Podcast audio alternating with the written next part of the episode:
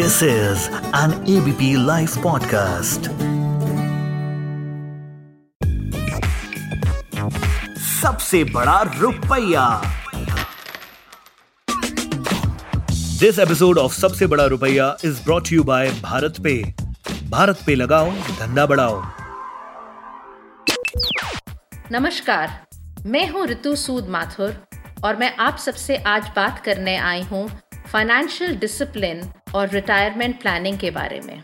आज के इस कोविड दौर में जिस एक चीज़ पर बहुत इम्पैक्ट आया है, वो है मंथली इनकम चाहे आप किसी भी वर्ग के हों सेल्फ एम्प्लॉयड हों या एम्प्लॉय हों अर्निंग्स में एक डिप ज़रूर आया है।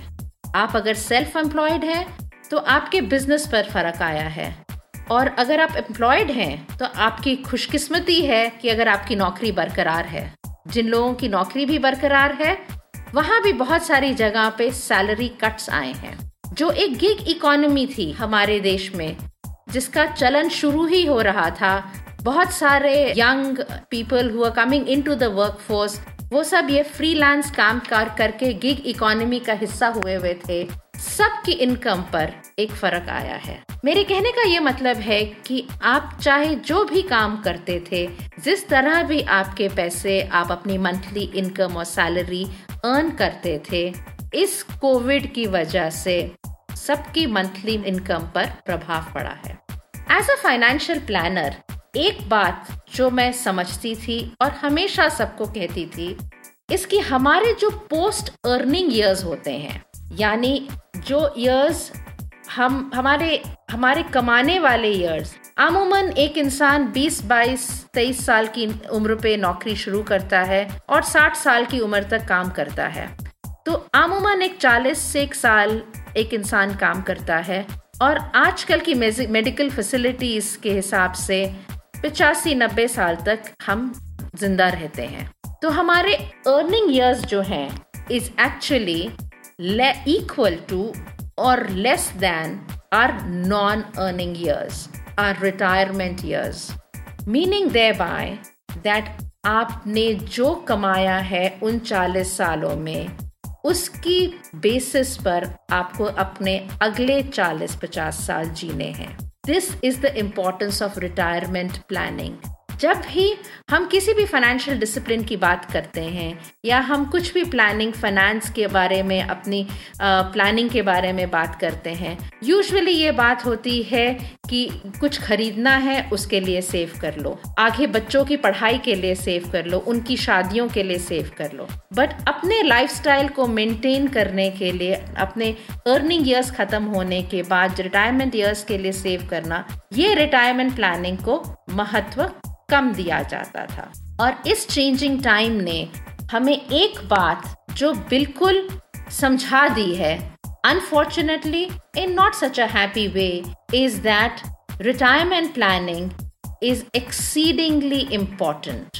because ये जो चेंजिंग टाइम आया है, जिसमें सब बिजनेसेस ने हिट लिया है, सबकी इनकम्स कम हुई हैं जॉब लॉसेस हुए हैं तो देर ये इन सबको ख्याल में रखते हुए आपको उस दिन से, जिस दिन से आप कमाना शुरू करते हैं, उस दिन से ही रिटायरमेंट के बारे में बचत सोचना शुरू कर देना चाहिए और उसके लिए बचत कर लेनी चाहिए। It at any point in time what I would say as a person in this field who has helped people for their retirement planning is twenty percent of your monthly income आपकी monthly income का 20 प्रतिशत हिस्सा month saving में जाना चाहिए। एक कहावत है कि आपको पहले सेव करना चाहिए और फिर स्पेंड करना चाहिए। 20% percent of your monthly income is something जो सेव करनी चाहिए ताकि वो आपके फ्यूचर में काम आ सके फ्यूचर इनकम ताकि आपका लाइफस्टाइल आपकी रिटायरमेंट के बाद भी उसी तरीके का हो जिस तरीके का आपके अर्निंग ईयर्स में था। सेविंग्स के दो पहलू हैं। एंड यूजुअली जब हम सेविंग्स की बात करते हैं नॉर्मली सब टैक्स सेविंग की बात करते हैं टैक्स बचाने के लिए इन्वेस्टमेंट करना पीपीएफ कर देना एटीसी और बाकी एटीडीडी और एटीसीसी की जो लिमिट है, उस तक इन्वेस्ट करना। वो बहुत अच्छी बात है। वो तो करना ही चाहिए। बट वो है tax saving it is not saving for future income so वो टैक्स सेविंग के अलावा फ्यूचर इनकम के लिए सेव करना चाहिए, जिसके लिए पीपीएफ और वगैरह चीज़ें तो ऑप्शंस हैं ही इन्वेस्टर के पास S I Ps in mutual funds pension plans ये सब चीज़ें आपको ध्यान में रखनी चाहिए।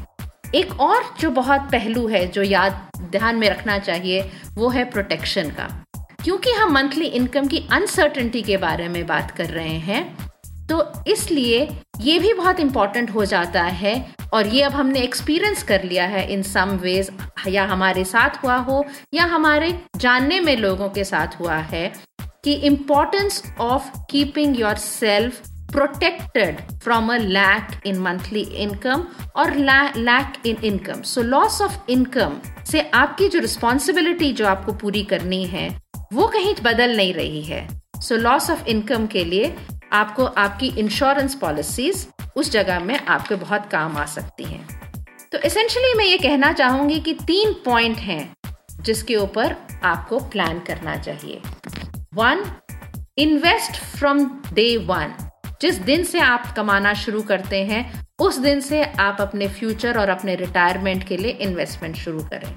दूसरा जब आप प्लान करते हैं तो जो रिटायरमेंट की उम्र है, उसको आप साठ पैंसठ साल ना लें। आप अपनी रिटायरमेंट की उम्र पचास साल तक लें। आज के इस दौर में इतने डायनामिक एनवायरनमेंट में, जहाँ स्किल्स चेंज हो रहे हैं, बहुत सारा बदलाव आ रहा है it is always better to err on the side of caution and to be safe and to take fifty years as your retirement age तीसरा बहुत ही महत्वपूर्ण पॉइंट ये है कि आप किसी ऐसे इंसान की मदद लें जो आपको हेल्प कर सकता है प्लान करने में। आप जब आप, हम हम एक 20-22 साल का जब जब हम होते हैं तो हम ये नहीं सोच पाते हैं कि जो हम, हमको, हमारी क्या वो ज़रूरत होगी और क्या वो अमाउंट होगा जो हमारे को ज़रूरत होगा जब हम 50-60 साल के होंगे। तो देर आर प्रोफेशनल्स जो आपकी मदद कर सकते हैं। जो आपकी इन ज़रूरतों को नंबर्स में बदल कर आपको सलाह दे सकते हैं कि किस तरह से आप ऐसे इन्वेस्ट करें कि आप अपने रिटायरमेंट की ज़िंदगी भी उसी शान शौकत के साथ गुजारें जिस तरह आपने अपने वर्किंग ईयर्स गुजारे थे so here's to saying that invest from the beginning, invest well, and live a very, very happy retired life.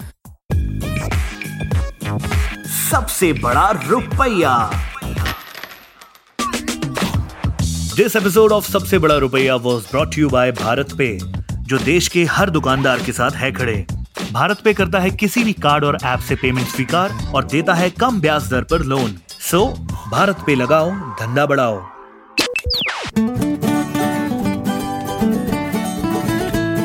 This is an ABP live podcast